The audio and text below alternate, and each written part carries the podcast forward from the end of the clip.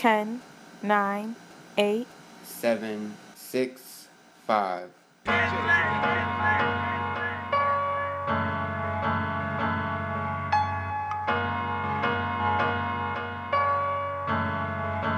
Ghetto DJs Incorporated.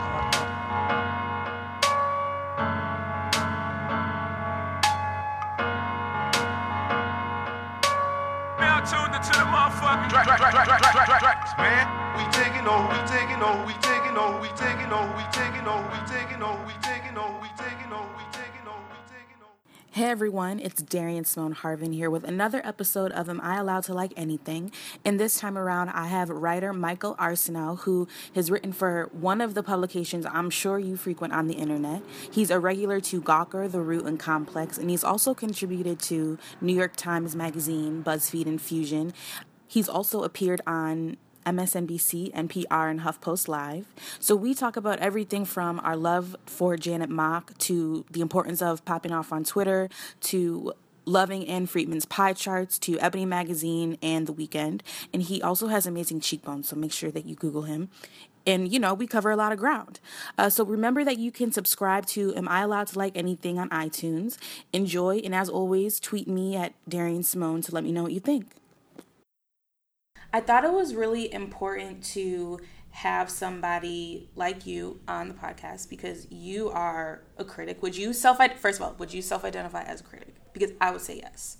A culture critic. I suppose I would say I was a critic, yes. I, Why do you hesitate?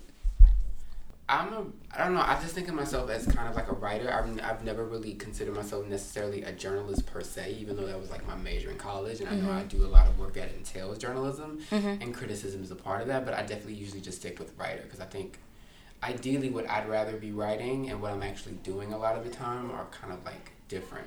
I like the mm-hmm. fact that I can make money solely based on my opinion, but necessarily doing criticism full time for the rest of my life is not one of my goals. Is not one of your goals.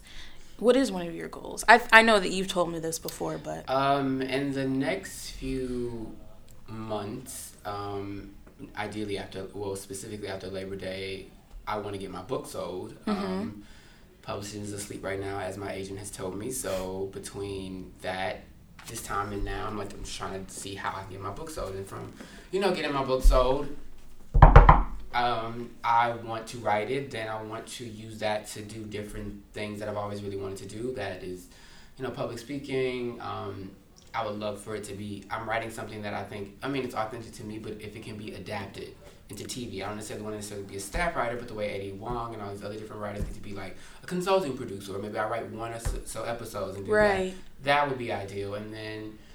I want to be on air, be it even like t like the original, like the TV medium or digital. I want to do more than just writing, because writing every day at my volume is not sustainable. At least not for me. you write a lot. Yes, I do. You write a lot, and but kind of circling back to that uh on like that on air role that you're really looking to fill.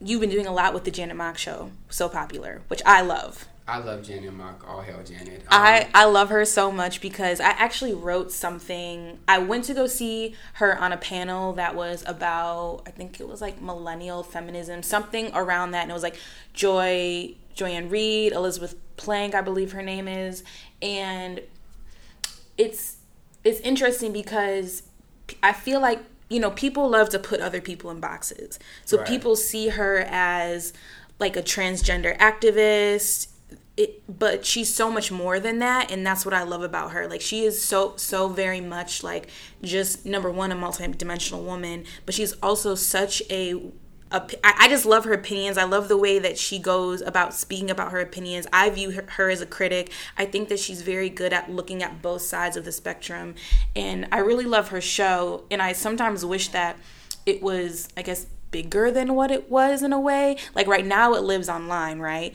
And i guess I don't know if the goal would be TV because I mean what are that's debatable in terms of what networks are and what that means nowadays but Well, but her show is phenomenal. Well, initially Shift was sold as, and I think that's still true. Um, and this is like from like I was reporting the trade mags. It's to essentially test potential anchors and potential show formats Mm-hmm. online in that space and see what works. I mean, obviously, her show has been the most successful because she is a dynamic person, and Right. I do like that she she exists beyond just identity, which is something Right. you know I strive to do, and I, I think I'm already done that where people don't necessarily associate me being a gay black man Mm-hmm. first, but it does come up a lot in my work when something gay and black happens. There are very like editors who will rush to be like, "So what do you think?" And right write something. and and that is and that is a blessing and a cursing Well, I'll go back to Janet the Great in a second because I, it, I, I was gonna say, well, I was gonna add that um, as much as I loved her first book, just from the fact of like, you know, having a narrative to really see how this transformation starts from like inception until like you you, you fully blossom. Right. One thing I just really liked about her is that she is a she's a working class. Like she grew up in a working class setting. Like she's from areas that I can identify with that I was raised in. Because I think mo- more often than not, and it's not a jab to anybody else, but you have to be able to afford the sacrifice to work in media. And most of many of the very few blacks that exist in media and thrive are from backgrounds that we're not from. Mm-hmm. And you know, I tackled the reality is I tackled on a lot of debt to be able to pursue all of this, Right. my student loans. And so for me, a lot of times I don't necessarily measure what other people consider my success because I'm still like, well, my student loan payments are high as fuck, so I don't really know. But um, circling back to like the writing from identity, um, on one end, I I don't want to be that, but then like as you said, for me at least, a lot of times when I read a lot of gay black men, I didn't necessarily identify with a lot of what was out there. Mm-hmm. and we've So- spoken about that so before. I like the fact that I can lend a different perspective. Right. And I think my perspective has a lot of different layers to it based on my background. Um, Mm-hmm. So, in some ways, I like that. And one thing I actually, one of my friends told me, who's like also my editor at Gawker, he said once that you write for black people and you don't care if white people read it or not. And I never really thought of it that way. I want everyone to read my work, but I think a lot of times, one thing I learned in LA when I was briefly trying to pursue like TV writing is that you were encouraged not to write anything that seemed too black as to alienate potential people because they would box you in. The reality is, I'm black, so they're gonna box me in anyway, so it doesn't really matter. But I like the fact that I I don't dilute my voice. Um, I think my voice is consistent no matter what outlet, be it black or mainstream, that I'm writing for. I mean, there's always sometimes you you have to t- fine tune yourself just a little bit, but for the most part, I feel like if you read me, you're going to see me. You're going to hear me no matter where you're reading it, and I really do appreciate if something like at least years ago when something was heavily edited, people would come to me like, "What happened?" Because that don't sound like you. Like at this point, like people mm. know what will be me, right how I'm gonna come across, no matter what, and I really like that, and I like the fact that you know. I guess I don't want to necessarily be like the black gay, and that's it. But that's very much a part of who I am. So if I can at least elevate the conversation, or at least get my perspective in those spaces where we're normally not existing, then whatever. I mean, it could be worse. I could be just like some pampered white person that has literally nothing to talk about other than being pampered and white. Right. At least I can have some different type of perspective and again layers and nuance to offer. Yeah. I also think there's some grit to your voice and to your story that I at least appreciate. Appreciate that. Although I got warned yesterday, I got a I got a call from a very concerned person. Um, Oh my god, you got a you got a phone call? Uh, yes, from a, a, a very successful television personality telling me not to stop cursing out people online and leave them crazy folks alone. Um, Okay, so I Michael. Usually, I usually watch that. We we okay, remember when I first met you? Me, you, you Danielle, we were in Dumbo and I said, "I don't understand how grown folks are popping off on Twitter like this." You from a nice background and shit though. That's what that is. You Oh my God. You, like I'm, Okay. I'm, I'm, I'm not that motherfucker you just talk crazy to. Right. I have my limits, and so normally I do ignore a lot of people online because people. I mean, a lot of people give me really an ample amount of praise, and I'm very grateful for that. But then people come at you sideways, and I'm Yeah. sorry. I don't care if it's my, if it's through your phone or not. You're not going to say some dumb shit to me all the time, and Right. Be belligerent about it. I understand- I had understand that. point. I do get that whole mature thing, like just leave them alone. I guess. I get it, girl, but no. I'm used to motherfuckers talking to me crazy in person. I ain't let it go down like that. So I can't, Right. Even on the phone, no. I maybe it's petty, but no. People people will try you. People think they can talk Yeah, to you. people will come for way, you. especially when they hide behind anonymity. Yeah. And and you know what? I kind of I'm in a place where people don't come for me online. So it's like who knows the day that somebody will what I will say, what I will do. But until that point, I'm playing the And I want to be card. clear. I, as you, you describe, I'm a critic, so Mm-hmm. I write a lot of criticism. So that leaves me susceptible to my own criticism. Right. And I totally understand that. But some, a lot of people don't understand the difference between constructive criticism and you just throwing shots. Right. Like yesterday, somebody said, "Oh, you must object to." I, it was something I wrote about Russell Sim, uh, Russell Wilson and Ciara and that whole biblical justification of celibacy, which I thought was a crock and very patriarchal, and his explanation was dumb. She went, "Oh, you must object to that because what the Bible says about sodomy," and I'm like, and I ran down a whole list of biblical things that I'm sure her ass is guilty of doing, and I told her, I'm like, if you are not a virgin and you've worked on Sunday, I'll see you in hell. And even in her Abbey, she was like mixing fabrics. I'm like, that's just as much a sin as me sticking my whatever in somebody. So Yeah. it's those kind of things. And then like a lot of ever since I wrote about Ice Cube's Rolling Stone um, interview, a lot of straight men have just been They've been coming for you. They've yeah. been I like Ice Cube, but you can like somebody and not like something that they say. Everything is in ab- and is in absolutes. Right. I wanted to circle back to something that you said about your work being edited and working with editors because I actually think that this will help a lot of writers. Let's say you get back something or an editor has really heavy edits that for what you have written that and you feel like it takes away from your voice. How do you handle that? Uh, I don't know. When I was younger, I think maybe I didn't fight back as much as I should have. Um, but even then, that was pretty rare. But like even actually in June, or maybe it was last month. It might have been July. The summer's kind of turned to a blur. But there was an editor at a publication, very well known. I ranted about it on Facebook. Um, Do I need to friend I need to friend you on Facebook obviously. Probably not. Well, I don't care. It was the Washington Post. I was I um, I wrote an essay for their new single section called Soloish that was about me ideally wanting to date a black man and not having the best luck with that in New York.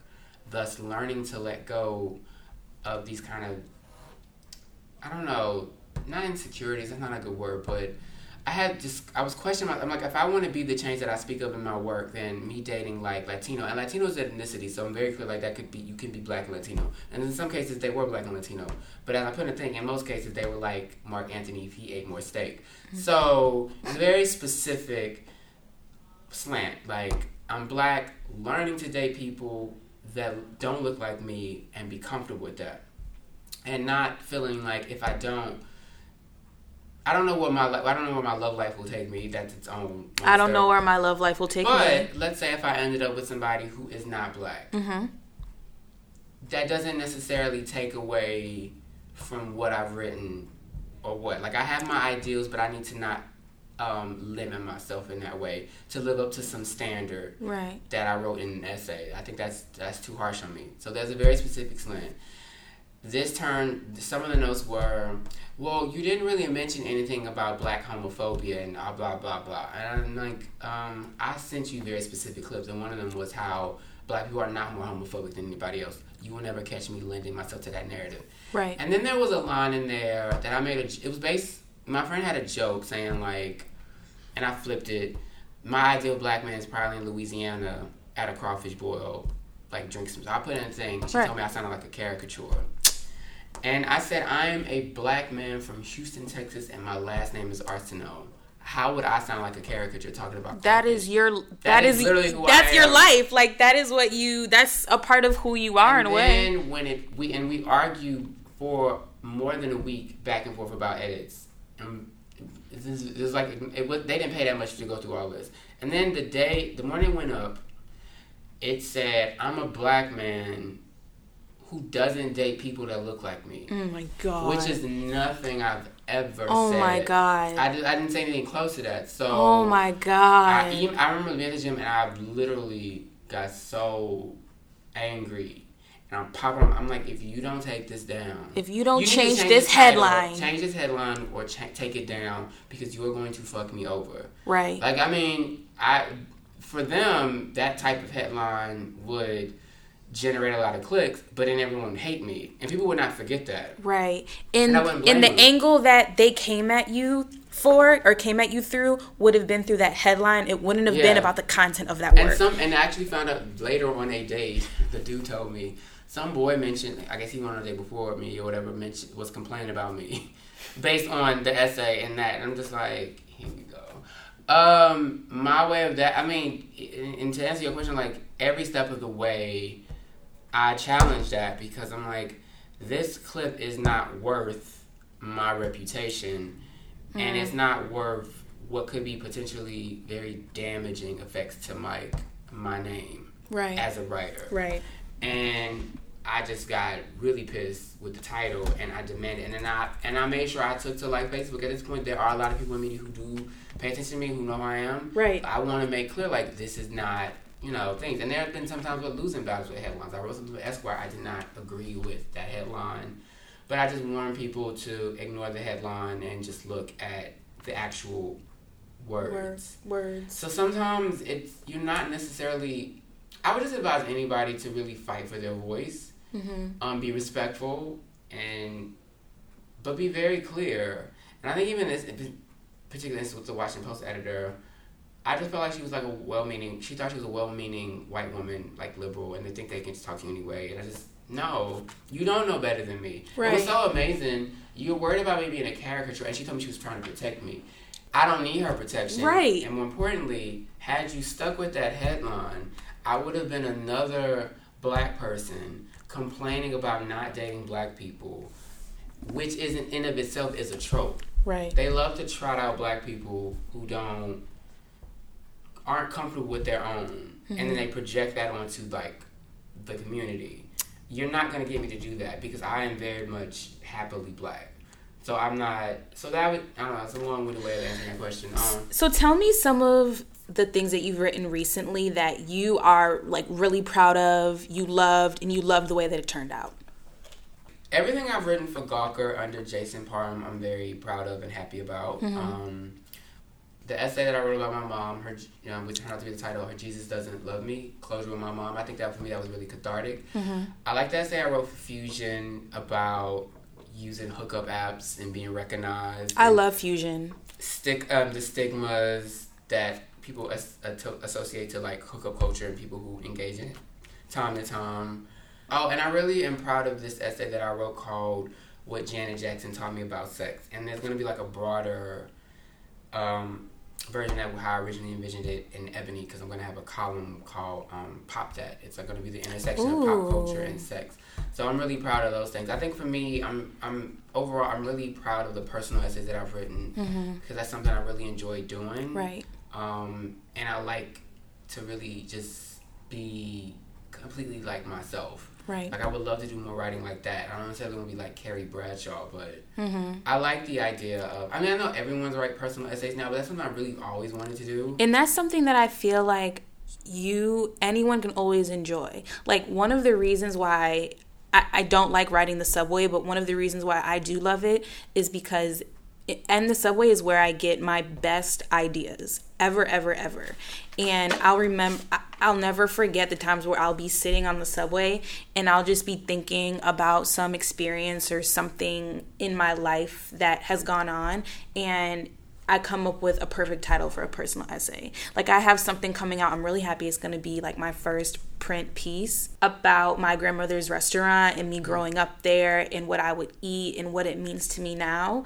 And that was so therapeutic for me to mm-hmm. write about because you gain such an appreciation for like yourself And I think that's important. I really like reading personal essays, particularly people from who are self-aware, and there's a Yes. big difference in that because some people write and they're not very self-aware, so it doesn't make for interesting. Self reading. awareness is such a thing that everybody needs to strive for. Like, Yeah.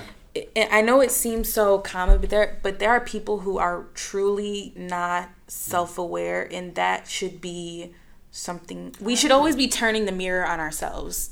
I I think. not as you, I actually am really proud of a lot of the writing I've done this year. Sometimes it could just be a blur because it's a lot.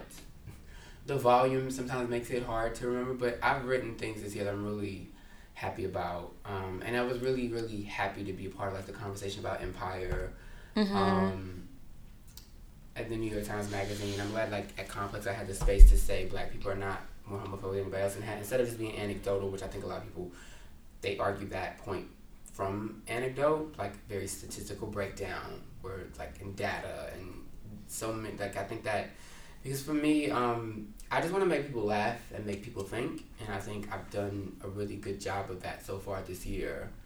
Um, I think that you've done a really good job of that for a while, in my opinion. thank you. You're welcome. And that was part of the reason why I wanted to have you on my on my podcast because so much of what I'm trying to get to is a point where it's like you're allowed to number one like things, but watch the way that you critique things. Like like what does it mean to really critique something? And I think that it comes with age and time and experience that I feel like you I really like your idea for a podcast because because I think for like the internet can be I, I think people abuse the word negative, but it can be a very negative space. And It can be a and a lot of criticism space. does from the fact that fuck you, I don't like you, blah blah blah blah blah. Like even Mm-hmm. I think a lot of people misconstrue the essay I wrote for the root about Ice Cube and his comments in Rolling Stone because I'm I like Ice Cube.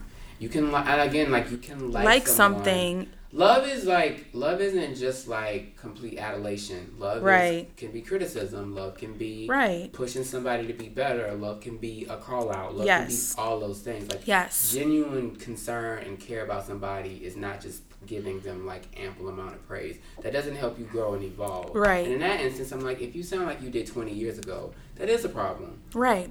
More than 20 years ago, like 25, like you you do have to evolve. Like Mm-hmm. you have a family. Think about that attitude. You have a family. But people are just so quick to be like, oh, you must. I love when people say, oh, you must be gay. Whenever I defend women, that comes up a lot.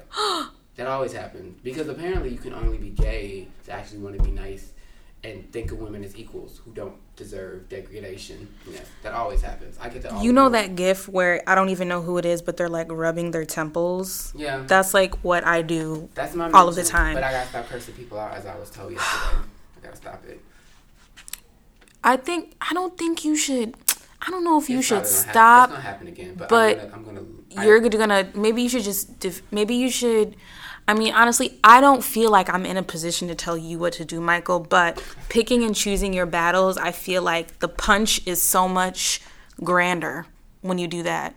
I just always go with the Beyonce approach. Like speak through your actions. I'm too good to be to be addressing you. Like even though that's like, well, why do you think you're better than other people?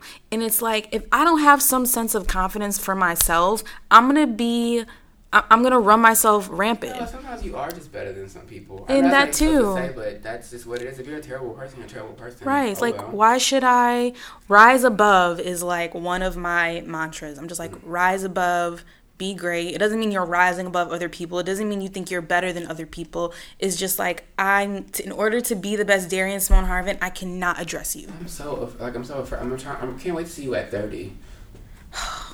You know what? I can't But wait to so- see myself at 30 that's because so far away for you. that's so far away me. it. But somebody told me, a grown woman told me that I looked 12 two weekends ago. And I was like, there's a, t- and you, there's a difference between telling me I look 12, which I feel is offensive because I'm not 12, and you saying I look really young for my age. Like, there is a difference.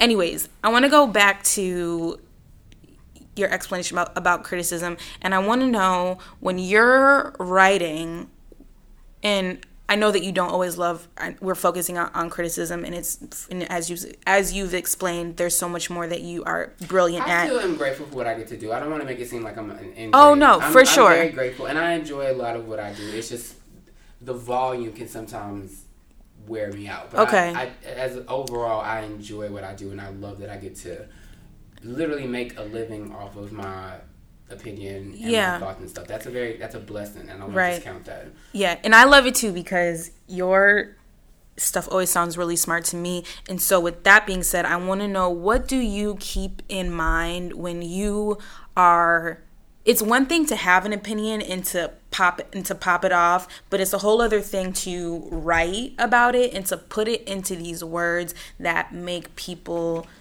think or you're pushing the conversation forward? Are there things that you keep in mind? Is it just something you've learned over time? Is it even something that you can explain? I write about religion and sex and politics and pop culture and race. I, I write about issues that are very like contentious. So I get in some respect like somebody's always gonna be mad. We have very much like aha culture where people will dig up old tweets or dig up something like, oh look at you now. It happens all of And we the also don't give people a chance to even like grow and evolve. That is my big thing is like i had to get to a phase where it was like no i'm not the best writer in the world but literally the only way that i'm going to get better is if i continue to do it and some of it might end up on the internet and i you kind of have to be okay with that because for me that's just the nature of who what I'm trying to be and, and, and who and where I want my career to go. It's like yes, I can write in a journal, right? I'm actually glad that I, because 10 years ago when I was interning, my blog, I wrote on it often, and that was my practice. Mm-hmm. Honestly, I learned more from doing that than I did often in the classroom, um, because that's how I became a better writer. right. And that's how I honed my voice. It's actually how I met Danielle Smith, because I remember emailing her, which is a long time practice of mine. I co email people, I reach out. Mm-hmm. She found me through her blog. She, I tell her, because she had. She used to have a blog. Yes, naked cartwheels. Yeah, I think I think that's what she told me it was called. Yes, naked cartwheels. And mean, I was like, "Where did it go?" And she was like, "Oh, I had to put it away, girl." she did put it away, but it was really good. But Yeah. we- when every people on Blogspot, which is I was on, Mm-hmm. I sent her my links, and that's how we met. I ended up meeting her that like that summer at like a book. A party that she had, I think, whatever. But yeah, I, I had that space to just kind of say whatever. Right. I don't think people now have the You- freedom. Well, you have the freedom. I just think you probably will face a lot more criticism and it'll be harsh because people are less forgiving. Right. You'll face more scrutiny even if you don't even if it's indirect scrutiny. Like even if somebody reads something that you write, they're going to remember you for those words and for your Twitter avatar and they're going to feel like they kind of know you and they've never met you before. And it's that is I feel dangerous for people who are starting to do anything that has to do with creative expression or putting stuff on the internet. And is it is hard like you can't you it's almost like you can't fuck up in this space. Not to bring it back to the ratchet, but that's also like I think sometimes people tend to think they know me because they read me. I'm like, you don't know me. You don't know me. Therefore, don't talk to me all kinds of crazy. Right. Because I'm like, if anything, if you read my work, I'm not the kind. I don't sound like. To me, I don't sound like the kind of person you could just say some crazy shit to. Right. Yeah, people do get like a, I don't know. I would, I don't know, writing a journal. Um, I don't know. I think you just might probably need a thicker skin. You I can't do. say that I wouldn't still do it, but yeah, people are really less forgiving. I think a, a lot of us. I mean, I'm still learning. I'm still growing. I'm still trying to know what not to do. What I, something I wrote this year might make me cringe in five or ten years. I don't know yet. But Right.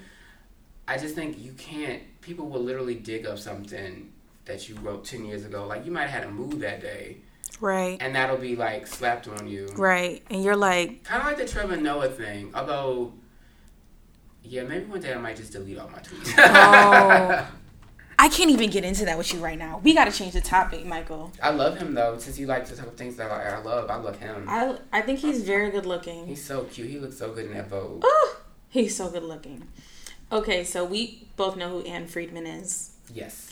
I really like her work, first of all, and also she has a great podcast with Aminatou Sow. And I was recently, I don't know how I came across this. She must have posted it to Twitter, but she makes these pie charts. I saw it after you told me about them. Yes. And I I, that one. thought this is how corny I am. I thought that this was something very new that she was just doing. And I love them because they're handwritten. Like clearly she makes the circle with something and the lines are very precise, but you can tell that this is her handwriting and they're so funny and they're all these different topics and she's been doing this for over a year. Like there's 8 pages of let's read some of them.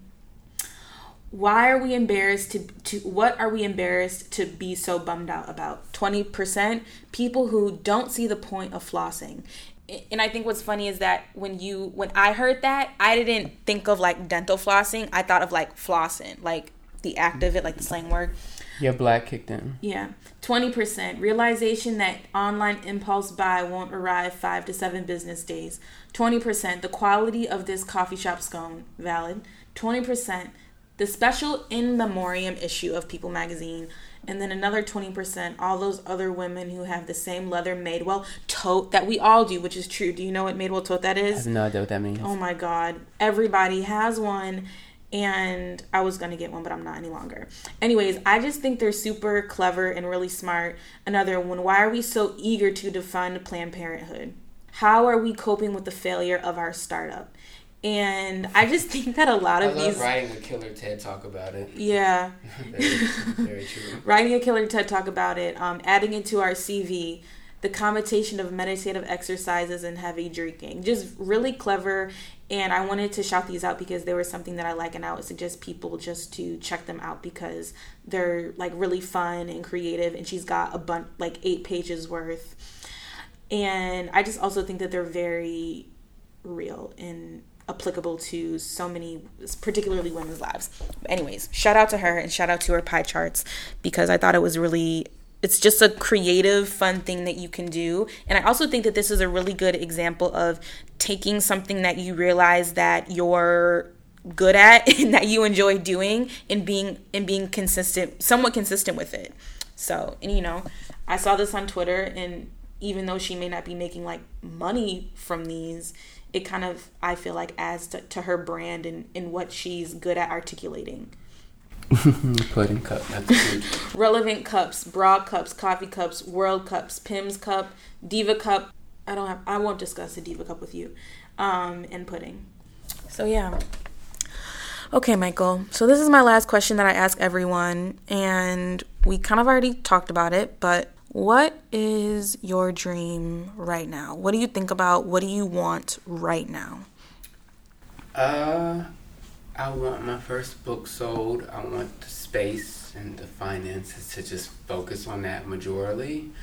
Um, but even if the other part doesn't happen, I just want it sold. Um, and I want to do, like, I'm happy. Well, I've been content with what I'm doing, but I've always wanted to do more. I think my dream is just to finally be doing all of the other different things that I think my talent extends to beyond just writing mm-hmm.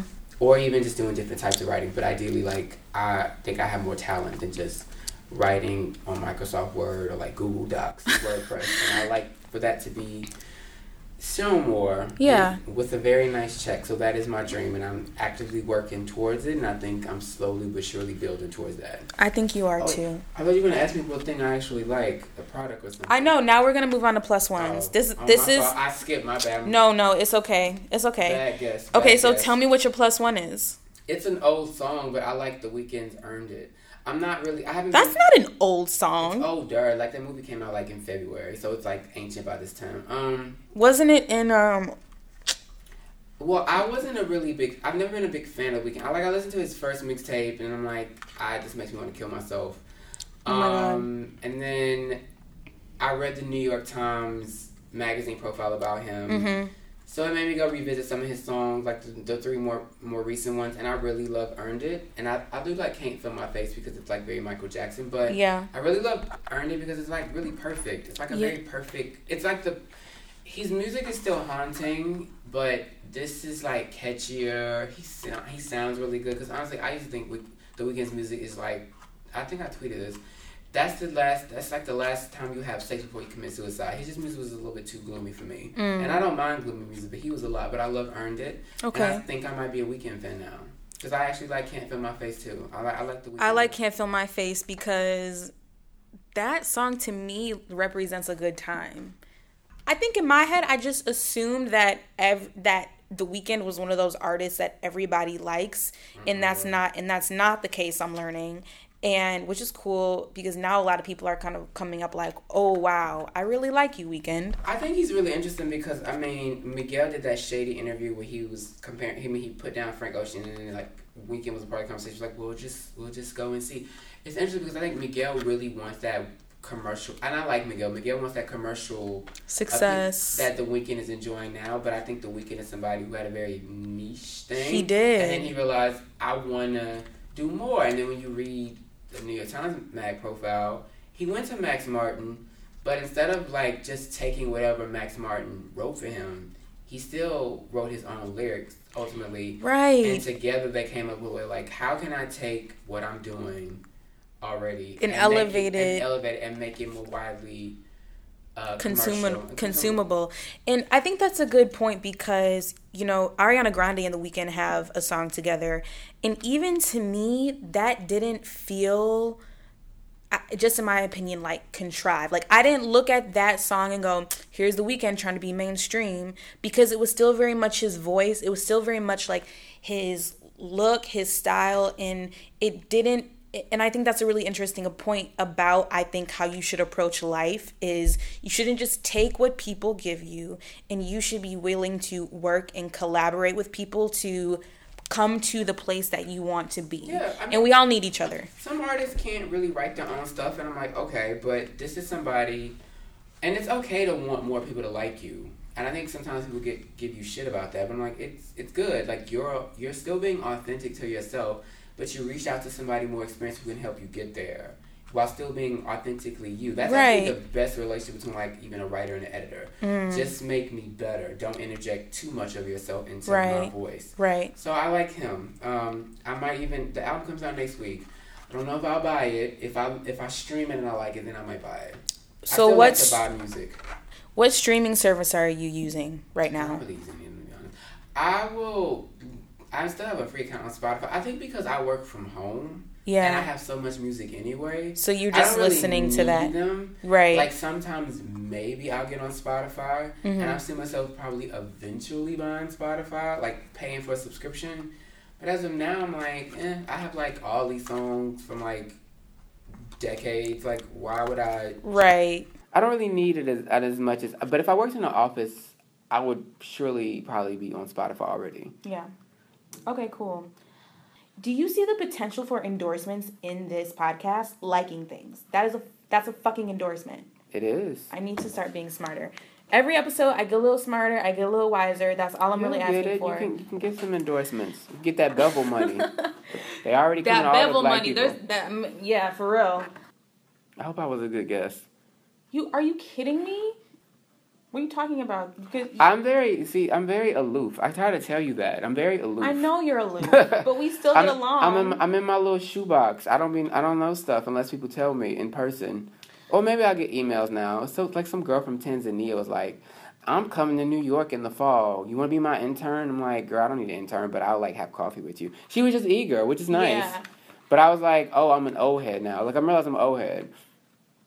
Call yourself that. I'm I'm entering old head trajectory. Like I even wrote about it for Ebony, and like all the people born around my age like, "Yeah, we're becoming old heads." Like I don't have the linen pants on yet, but it's coming. Um, okay, I'm glad you mentioned Ebony because I'm actually gonna make Ebony magazine my plus one.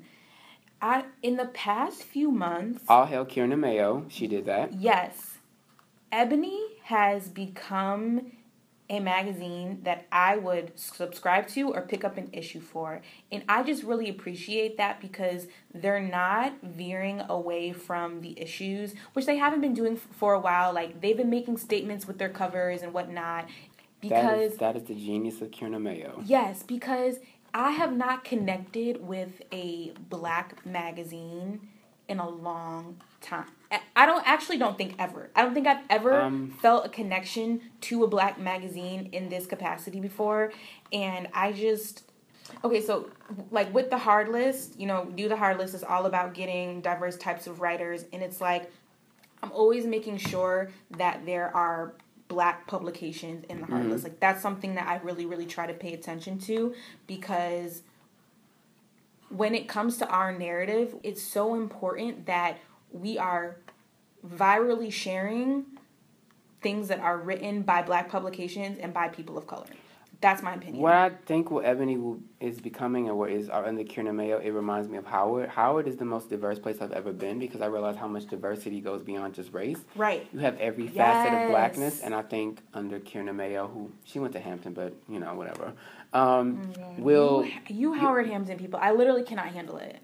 Y'all need to let it go. Seriously. Like what are you doing? it's a it's a thing we you Oh can't my let god, it it's like a it's like a oh god. It you can't you can't let it go. It's Okay. like it's like Beyonce and Carrie. It's just, this is gonna be a thing forever. Oh my god. But I think no, I just think un, she's genius. Um, she gets it. I'm very happy that I we even have a space in Ebony magazine under Kierna Mayo because she eh, she's everything that you just said, and I think I hope fe- I get to meet her one day. you should reach out. She's good about that. She's been she? super, she's been super booked lately, but yes, Yeah, I ain't I can in a minute, imagine. but yes, Kierna is great. How do you know her?